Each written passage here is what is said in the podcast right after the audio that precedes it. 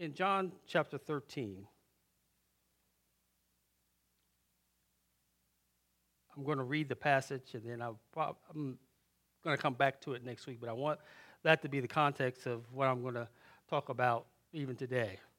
Because John thirteen really introduces a whole new thought, a whole new way from thirteen through twenty-one in terms of where Jesus is at. This is probably Thursday or Friday evening of Passover, just hours before Jesus is going to be taken to the cross, and uh, he is really going to deal from thirteen onward, really dealing with his disciples in terms of some things that uh, he wants to deal with them personally. He's getting ready to lead them. He's getting ready to instruct them, and he wants them to be able to be a- to be able to uh, fulfill the mission for which he came. John thirteen, verse one says, "Now before the feast of the Passover, when Jesus knew that his hour had come to depart out of this world to the Father, having loved his own who were in the world," I'll highlight this, "he loved them to the end. During supper, when the devil had already put it into the heart of Judas Iscariot, Simon's son, to betray him, Jesus, knowing that the Father had given all things into his hands, and that he had come from God and was going back to God, rose from supper. He laid aside his outer garments, and taking a towel, tied it around his waist. Then he poured water into a basin and began to wash the disciples' feet and to wipe them with a towel that was strapped, that was wrapped around him. He came to Simon Peter, who said to him, 'Lord, do you wash my feet?' Jesus answered him, 'What I am doing you do not understand now, but afterward you will understand.' Peter said to him, 'You shall never wash my feet.' Jesus answered him, 'If I do not wash you, you have no share with me.' Simon Peter said to him, 'Lord, not my feet only, but also my hands and my head.' Jesus said to him, 'The one who has bathed does not need to wash except for his feet, but is completely clean. And you are clean, but not every one of you.' For he knew who was to betray him. That was why, that was why he said, 'Not all of you.' When he had washed their feet and put on his outer garments and resumed his place, he said to them, 'Do you understand what I have done to you? You call me teacher and Lord, and you are right, for so I am. If I then, your Lord and teacher, have washed your feet, you also ought to wash one another's feet. For I have given you an example that you should do just as I have done to you. Truly, truly I say to you, a servant is not greater than his master, nor is a messenger greater than the one who sent him. If you know these things, blessed are you if you do them.'" The humility of our Savior. The humility of our Savior. There was a story about a student who was unprepared for his final exam in ornithology, the study of birds. It was a tough class, and the professor was renowned for being a formidable character. You know the type, the kind of professor who takes pride in making the class as difficult as possible. Well, the final was coming, and this student thought he was prepared, but you never really know if you're st- if you studied enough with a professor like this. And on the day of the final, he walked into the classroom, but saw no blue book, no blue books on the desk, no questions written on the board, nothing. Instead, he looked around the room. he observed twenty-five pictures of birds' feet. He had no idea what was going on. After the rest of the class arrived, the professor stood up and said, "For your final exam, you have to identify the species of all twenty-five birds by looking only at their feet." The student went ballistic. He said, "This is crazy. I've studied really hard. I thought I was prepared for this, but nobody could pass a final exam like this."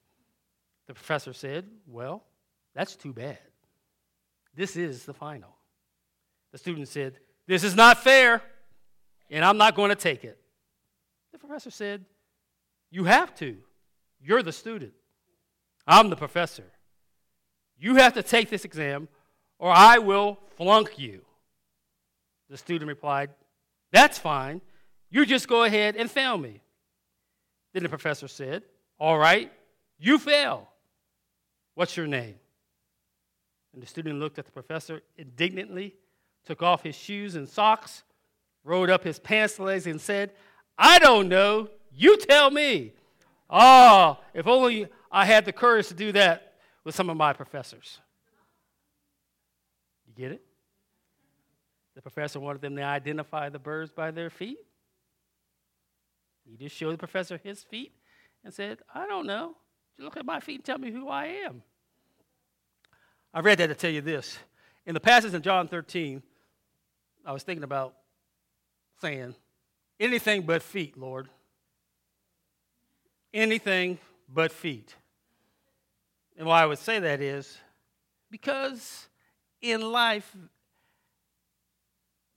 in an analogy of what Jesus is trying to say in John thirteen, the fact that he was willing to submit himself to wash the disciples' feet, I don't know. I mean, I love you all, but I don't know if I want to wash your feet. Okay? I mean, some of you probably have some pretty feet, but I really don't want to know. I really don't want to smell them. I really don't want to see them. But in light of what Jesus did, and he did it to, if you read the passage, he just didn't do it. He starts with Peter, but he did it with all of the disciples, including Judas, Judas Iscariot. I remember years ago uh, when my wife was doing nails, I said, "Do you have to do feet?"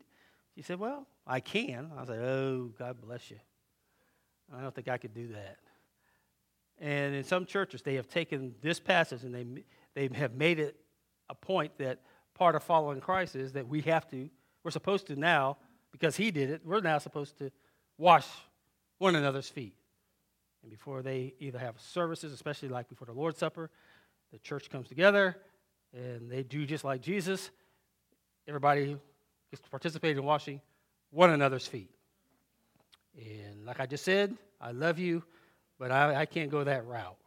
That's, that's not gonna that's not gonna happen. But in John chapter thirteen, Jesus, on that Thursday night, right before he's getting ready to go to the cross, gives to us the greatest example of humility. He humbles himself.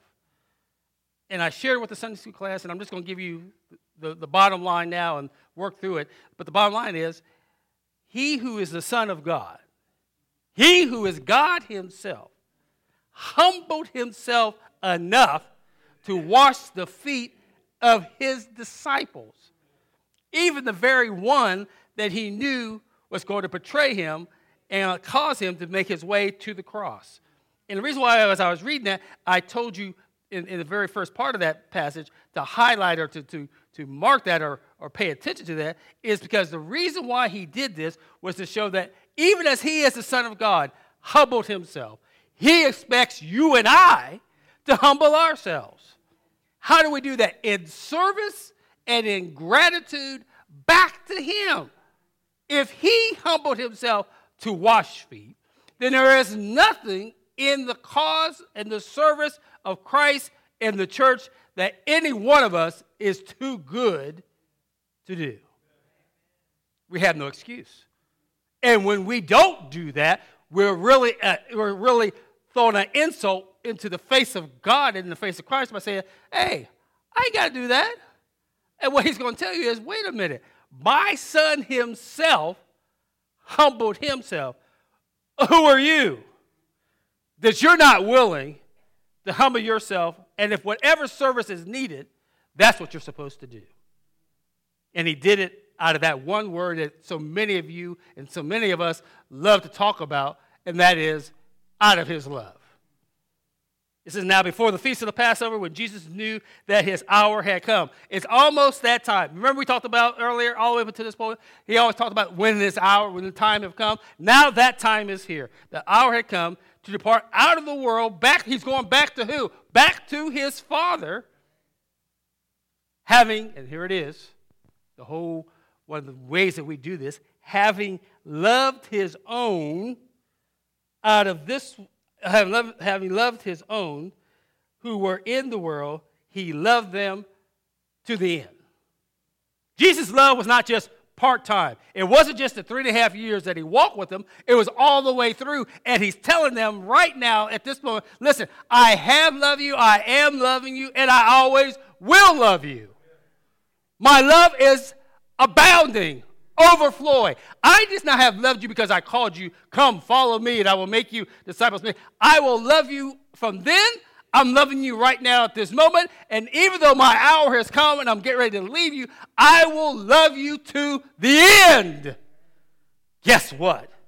If he loved his disciples to the end, he also will love you and I to the end. Amen? That's good. His love is overabounding. His love is full. His love has no limited, unlimited capacity. He says he loved his own who were in the world, and he loved them to the end. Now, whenever there's God moving and doing, there's always the devil. You can count on it. Wherever God's blessings, the devil is always close by. When Jesus was on the Mount of Transfiguration, they got excited, the disciples, the men that were there, Peter, James, and John, they got excited. They had the prophets, they had Jesus, and God's voice came down, and they were like, we just need to stay here. And Jesus said, oh, no, no, no, no. You missed the point. Off goes the prophets, off goes the, and the only person left is Jesus. And he said, this is my beloved Son, in whom I am well pleased. Hear ye him. In other words, our allegiance, our affections only go to Christ. And God said, no. No, you can't stay here because the work is down in the valley. We come in on Sunday morning and we get excited about the things of God. We get excited about the songs. But the work of the ministry is not here. The work of the ministry is outside. There's a lost world. The people need to hear the gospel. They need to hear the good news. And this is not about coming in on a Sunday morning. It's taking the gospel to right where they live. Because the average person, the most people in the world, will not come to this church just to hear somebody preach. They don't even understand that. A lot of people in the world, are you serious? You actually go to somewhere and listen to some guy? No, no, no, no. But they will listen to you when you're at work, when you're at school, when you're at the laundromat, when you're cleaning your car outside and your neighbor starts talking to you, or you're sitting in the cafeteria and people come sit with you and you just start talking and life starts coming out. And you have a, a great opportunity to share with them the gospel, the good news. But Jesus, the devil's there in the person of Judas.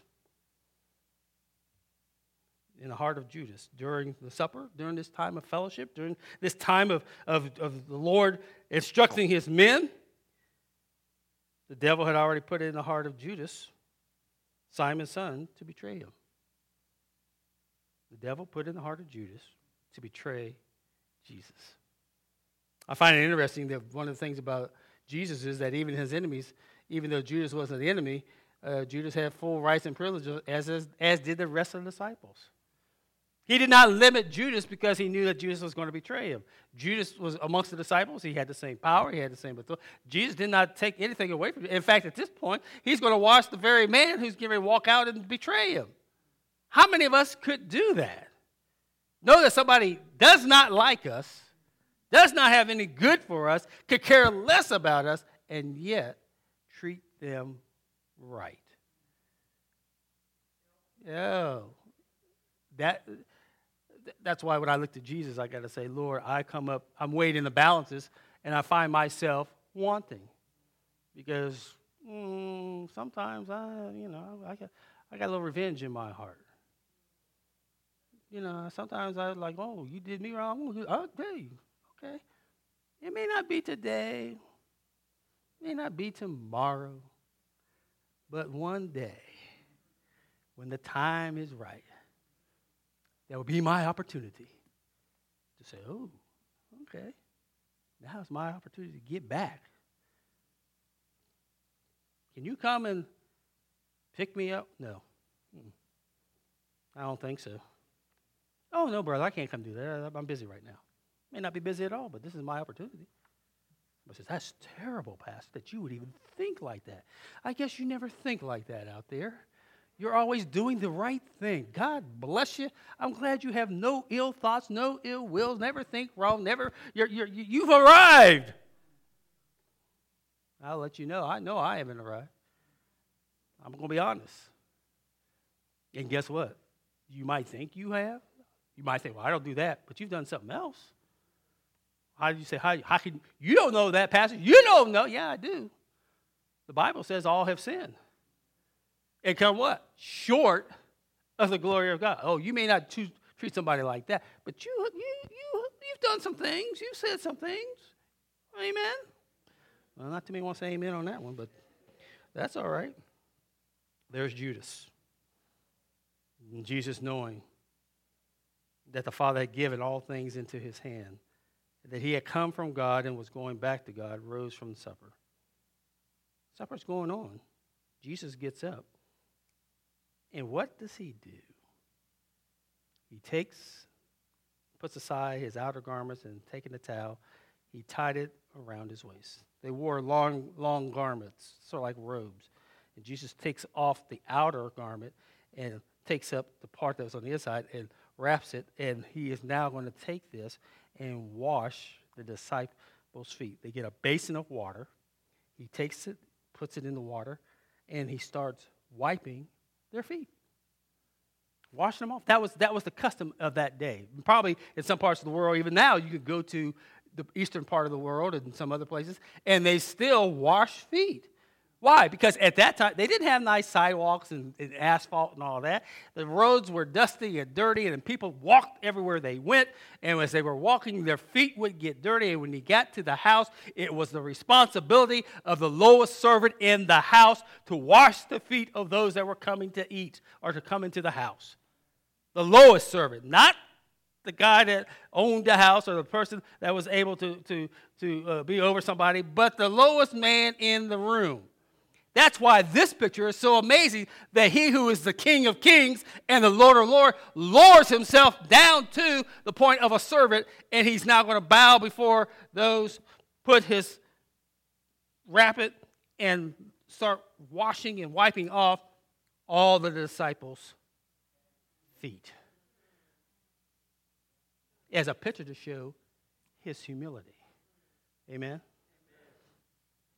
In one of my conversations this past week, I was sitting at a table, and some young guys from Iowa sat down, and they got talking, and they were talking about ministry and stuff, and I said, well, you know, I'm glad I came up the way I did.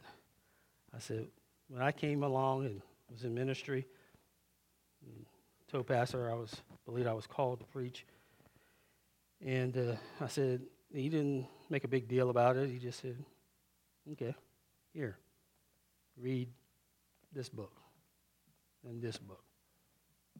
I took them and I read them, and nothing was said for quite a while. I said, then as I was in ministry, it wasn't about sitting in the pulpit and getting preaching time, and I don't know, we got to do everything. We got to clean the church. We got to cut the grass. We got to, he called me up one day, I'm painting the church. I need your help. Come on down here. And those were the days that you didn't go, I'm sorry, I, I, I can't do that right now. You know, we got all kind of excuses in today's service. Oh, oh, well, Pastor, you know, I really can't do that right now. I got other things to do. Back then, it was like, come help, come help me paint the church. I didn't know nothing about painting. My wife would tell you, I don't even paint at home. But I did. And so I said, we did everything. We taught the little kids. We taught the What about teaching the adults? Like, you start at the bottom and you work your way up. I said, so we we did it all, you know. I said, my pastor was up in Lima doing revival, and every time I go up to Sydney, we go past Lima, and I thought, well, every time Pastor Harris was up in resi- revival at Lima, I was the one. He would say, McGee, I need you to bring my wife and kids up to Lima. I said, yes, sir. So they had this big, back then, the big. That's when station wagons were big. They had a big station wagon with the wood on the side. And the six boys and Sister Harris and I, I'm driving, and I would drive on up to to, to uh, Lima. Amen? And here's the thing. In service, no matter what it is, we ought to be willing to do whatever it takes. Not everything is always about glory and honor. And what I did, what I did tell these young guys, I said, you know, when I go to conferences, when I go to the basics, I see all that they have. And it's a nice, big, beautiful church.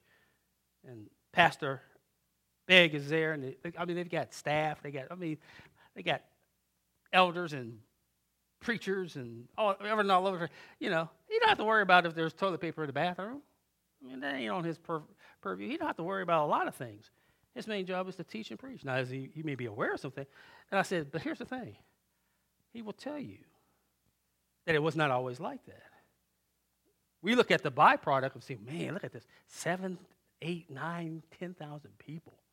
Three services and, and evening service. And, oh, no. I said, that's him. But he also says there was a time where he had to make sure there was toilet paper in the bathroom. He said, I had to clean bathrooms. As a servant, you do whatever it is necessary to help the, the thing function.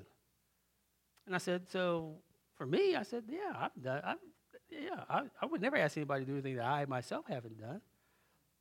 I wouldn't ask people to pick up twigs and limbs and stuff in the churchyard, and I haven't done it myself. Amen? No, I know, yeah.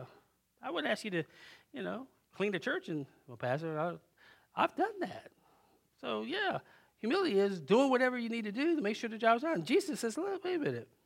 I'm going to humble myself to wash the disciples' feet. He pours the water, and he washes him, and he wrapped the, the, the cloth around, the towel around him, and he came to Simon Peter. And if you know anything about Peter, Peter was an impetuous type of guy. He could say things and just go, what? What's he talking about? Where's Peter? Where's your mind? Peter was sort of indignant here, says, Lord, do you wash my feet? He's not saying this like, Lord, do you wash my feet? No. He's kind of upset because he recognized who Jesus is. Basically, he said, why are you going to wash my feet? Of all feet, why are you washing my feet? Lord, do you, do you wash my feet? You don't need to do that. Jesus says, wait, Peter, what I'm doing, you don't understand.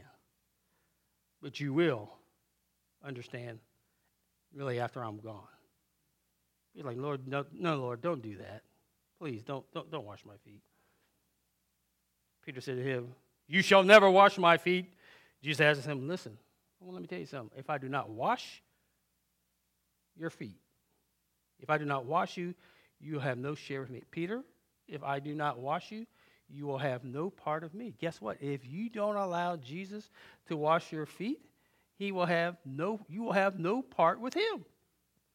And what he's talking about is the ultimate salvation. We have been washed completely. Those of us who know Jesus, we are as saved, we are as sanctified, we're as set apart as we ever will be in our position in Christ. He has thoroughly washed us. We are cleaned as we could ever be. And Peter, if you don't let me do that, you will have no part with me. Simon Peter said, now here he is. Jesus just said, Peter, I got to do this because I got to say, I have saved you all, all that you need. You've got it all. Peter says, well, first he says, no. Jesus explains what he's doing, and here's what Peter says. Simon Peter said, Lord, not my feet only, but also my hands and head. So he went from one extreme to the other. First, no part, now just wash me thoroughly. Well, Peter, you've already been washed thoroughly. You don't, and he already has told us, and some people are still in that position today, what I am doing, you don't really understand. Peter says, Lord, not my feet only, but also my hands and my hands and my head. Jesus said, wait a minute. The one who has bathed does not need to wash except for his feet, but is completely clean, and you are clean, but not every one of you. You Peter, Peter, Peter, listen to me. Peter, listen, listen, listen. What's that word? What's that little boy, Mateo, whatever his name is? Listen to me. Mom, mom, listen, listen, listen to me.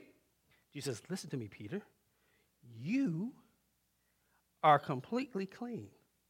But there's one who is not. The one who is not is Judas. He's not. He's not clean. He's not saved. He's not, he's not, but the rest of you are.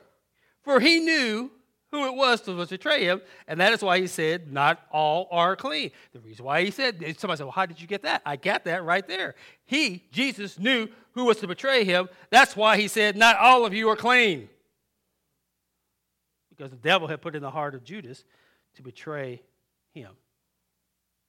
So when Jesus had washed their feet and put on his outer garment and resumed his place, he said to him, said to them, do you understand what I have done to you? Guess what? You call me Father and Lord, and you're right, for so I am. If I then, here it is, this is the key, this is the point of the whole passage. If I then, your Lord and teacher, have washed your feet, you ought also to wash one another's feet. That's it. If I did this, guess what? You need to do it. In the body of Christ, we as believers, we as members of Cornerstone Baptist Church, we ought to be able to wash one another's feet. Now, he's not talking literally. He's talking about in our service to one another. If your brother has need, we who are of the household of faith are to help our brother or sister who is in need. If I then, you're like, wait a minute. Who are you to exempt? Who are you to say, uh, I'm exempt, I don't have to do that? No, there's not a person in this room now or any other person that's not here that exempts themselves from doing what the Lord wants us to do in our humility and service to one another. You don't have a choice.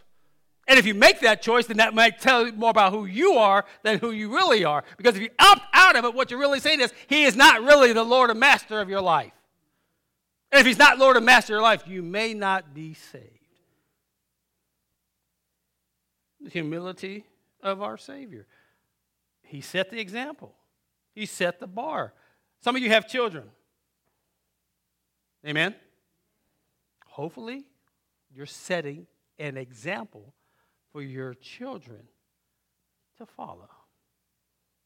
And when you get mad at some of their behaviors, maybe the reason why you and I get mad is because they are showing some part of who we might really be. They have to learn it somewhere. You say, well, they learn it on the streets. I know. Well, that could be true. But if they live with you and hear you and talk with you, listen, it's really simple. If your relationship to Christ, your service back to the Lord is not of importance to you as the adult, it won't be. It's not going to be important to your children. It's not going to happen. I don't care how old they are, because they will have said they would be able to tell you, like the little boy that, you know, people watch, you know, parents do some things, and they say, well, I don't want you to, don't do as I do, just do as I say. But our actions sometimes speak louder than words. You may not want your kids to drink or smoke or do whatever, but if that's who you are, they picked that up their whole life, and they said in their little minds, they're saying, well, wait a minute, that's not, that must not be that bad, because mom and daddy are doing it. If mom and daddy do it, I guess I can do it. And sometimes in the church, that's the mentality that some people have. They watch different members, they watch different people in the church, and they say, well, it's not important to them, I guess it shouldn't be important to me. Evidently, often out is, is something you can do. That's only for the pastor. He's got to be there. That's only for the leadership team. They got to be there. That's only for certain ones. I ain't got to be there if I don't want to be there. I can opt out. Well, no, you really can't. Because it's all about your humility before the Lord. It's about your humility, because Jesus says, who am I? If you call me teacher and Lord, yeah, but guess what? If I do it, you need to do it. And he says in verse fifteen, why do I need to do it? For I have given you an example. I have given you an example that you also should do just as I have done. As I do, you do. My word's important to me. My word ought to be important to you. My service important to others, I have loved you, and I will love you, and I have loved you in the past. I love you right now, and I will love you into the future. That's uh, uh, that's who we ought to be, even as the church. We ought to love. They will know you are Christians. They will know you are my disciples. How? By the love that we share towards one another. Somebody said, you don't have to like me. You just have to love me. And in, my, and in your loving me, you might get to like me. But you cannot opt out of loving me, because one of the marks of a believer, one of the marks of somebody who knows Jesus is that we have the love for one another. We love the brethren and the sisters. And if we don't have that love, that speaks about where we might be in our relationship to Jesus Christ. Truly I say to you, a servant is not greater than his master, nor is a messenger greater than the one who sent him. If you know, K N O I, know in the sense of it's something that you have seen and processed and is now part of who you are. If you know these things, blessed or happy are you if you do them. You know, maybe the reason why some of us look so sad all the time because we, we're not being, we haven't been blessed. Blessed means happy, joyful, content. You have a smile on your face. Sometimes. Blessed, he says, are those that do these things. If we do it, we get the blessings of God.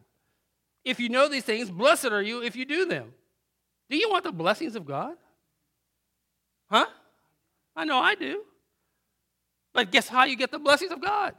You get the blessings of God by doing what he says you do. And in this case, in John thirteen, he's showing the humility of Christ, of our Savior. As he was humble, you and I need to be humble. And it takes a lot. I know. It takes your time. It takes up sometimes your substance. It takes sometimes of you doing some other things that you might want to do. But if you ask Jesus, he would probably tell you, uh, as I was running the universe, I probably could have opted out of coming to save man, but I didn't. Why? He loved us. I can serve you. I should be able to serve you out of my love for you. Amen? And we ought to be able to serve one another out of our love for each other. That's why when so many couples come and I have counseled them and they, we're in love and, you know, they're all happy and whatever. I go, nah. I was telling the pastor, I said that. He said, that's that's what I, I kind of go with that too. He said, they, they're just so, we're just, we're just in love. And I go, eh, that's nice. But marriage is no joke. It's a, a serious commitment. Too many people start out with a great bang and then they end with a fizzle. And I've had people on the backside come to me and say, you know what, it's not working. I'm thinking about leaving my wife. And the first question I ask is usually, so what changed? Five years, ten years, a couple of years ago you came in here and you were so excited. What happened to that love that you had then that now that is so different? Because the externals will go. Goes. Goes. If not life, in situations. There was a professor that, uh, there was a guy that had the opportunity to, to take over a church that was bigger than the church that he had. And uh, he had to step down from the church he was at and tell the church that wanted him that he couldn't do it. The reason why, he said, they said, well, why are you taking stepping down? He said, well, my wife is ill. She's sick. And I'm stepping down to take care of her. Everybody that knew him was like, man, this is a great opportunity. You, you know, this doesn't come but once in a lifetime. He said, I understand that. He said, but I married her. I said for sick, in sickness and in health, till death do us part. She's unable to take care of her. She had contracted the disease. And my love for her is, I'm going to take care of her. I'm leaving ministry. I'm leaving my job. Something I love to do, and I will, whatever time, however long, if she gets better, that's great. If not, it doesn't make any difference. I'm taking care of her. That's the idea of servanthood. That's the idea of humility. Not thinking of ourselves more highly than we are. Humility is not thinking about yourself that you can do some things. It's thinking more highly. You put yourself above. There's some things that you are gifted at that you have. You shouldn't feel bad about saying, you know, I'm really good at whatever it is. But if you think whatever it is that you got is better than everybody else's, then that's when humility has become a sense of pride. And I said, wow, would I be willing to leave all to take care of my wife? I hope I would. I believe I would. After thirty-three years and all I put her through, that's the least I could do. Amen? So when I see the, some of the gray hair in there, I said, that's part, that's some of, that's mine. Some of that's me. Jesus is our humble servant. I want to give you four habits that will help you be able to survive when trouble comes. And the issue is not that trouble will not come, but it will come. Jesus tells us, especially when we get to John fifteen, that one of the ways that we will have the answers to some of our troubles is if we remain in him. That's how the disciples are going to have service. They will have service by remaining in Christ. That's the only way. Remain means to abide. It's used forty times in John. It's used twenty-seven times in his letters, first, second, third John, and the book of Revelation. And what that really means is total dependence on God. You can't serve, I can't serve, we can't have that humility unless we totally serve Christ. Here are four habits that will keep you and I dependent on Jesus and prepared for whatever may come. Habit number one, trust in Jesus' word. John fifteen, seventeen. fifteen, seven, I'm sorry. John fifteen, seven says, if you remain in me and my words remain in you, ask whatever you wish and it will be given you. Stay in the word. Stay with the word. Not everybody else's word, but God's word. Amen? Habit number two. So trust in God, trust in Jesus' word. Habit number two, here it is. It's a hard one. Love one another. John fifteen, twelve. My command is this. Love each other as I have loved you. As God has loved us, so we are to love one another. Amen? And that takes sacrifice. Because sometimes we're not lovable. I like I like him, but I don't know about that love part. No, you gotta love me. I gotta love you. Even and all of us. It always amazes me how people think they don't have uh, things about them that they're perfect. The same things that you see in somebody else, and sometimes some things some people see in you. He is really a pastor. That guy, I don't get him. I don't. I don't. Where is he? he, he I gotta pray because he thinks things and says things, and I just go, "Where does that come from?" Okay, well, yeah, that's fine. I'll take that. I can say that about you. You say and you do things, and I just go, Jesus, help them. There's what I said. Jesus, help them. And somebody else will say that about you too. Man, that Sister Sigrid. No, we all got that. But we got to love one another. Amen? As I have loved you, so we are to love one another. Habit number three. Rely on the work of the Holy Spirit. If you go, if you're trying to live the Christian life without the Spirit of God, you can't do it. There's no way in heaven or hell that I can love you unless the Holy Spirit that resides in me enables me to love you. Because everything about me and everything about you would say, I don't need to love you. But Jesus says, uh, hold it. I give to you a new commandment. Serve the Lord God with all your heart and all your soul and all your might. And love your neighbor as yourself. Too many of us talk about we love Jesus, we love God, but it's a hard time for us to love one another. But you have to rely on the work of the Holy Spirit. Amen. God is too good to us, is he not?